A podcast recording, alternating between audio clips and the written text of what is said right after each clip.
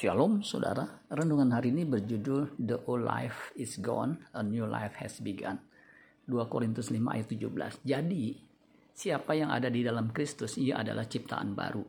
Yang lama sudah berlalu, sesungguhnya yang baru sudah datang.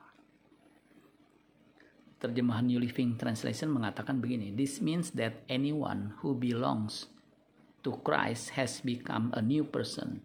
The old life is gone, a new life has begun. Kalimat jadi siapa yang ada dalam Kristus, ia adalah ciptaan baru, adalah kalimat first class kondisional.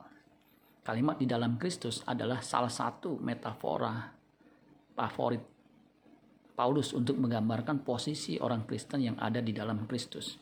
Syarat utama seseorang menjadi manusia baru atau ciptaan baru, ia harus ada di dalam Kristus. Sebab di luar Kristus, kita tidak dapat berbuat apa-apa Yohanes 15 ayat 5 terjemahan bahasa Inggris mengatakan begini I am the vine you are the branches.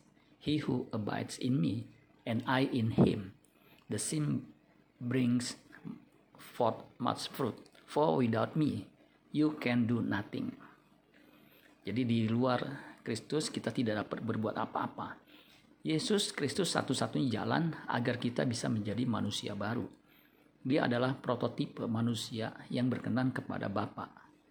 Roma 8 ayat 29 sebab semua orang yang dipilihnya dari semula mereka juga ditentukannya dari semula untuk menjadi serupa dengan gambaran anaknya supaya ia anaknya itu menjadi yang sulung di antara banyak saudara. Hidup di dalam Kristus dimulai dari komitmen untuk setia mengikuti jejaknya, jejak anak Allah yang hidupnya berkenan kepada Allah. Roma 6 ayat 4. Dengan demikian kita telah dikuburkan bersama-sama dengan dia oleh baptisan dalam kematian supaya sama seperti Kristus telah dibangkitkan dari antara orang mati oleh kemuliaan Bapa demikian juga kita akan hidup dalam hidup yang baru.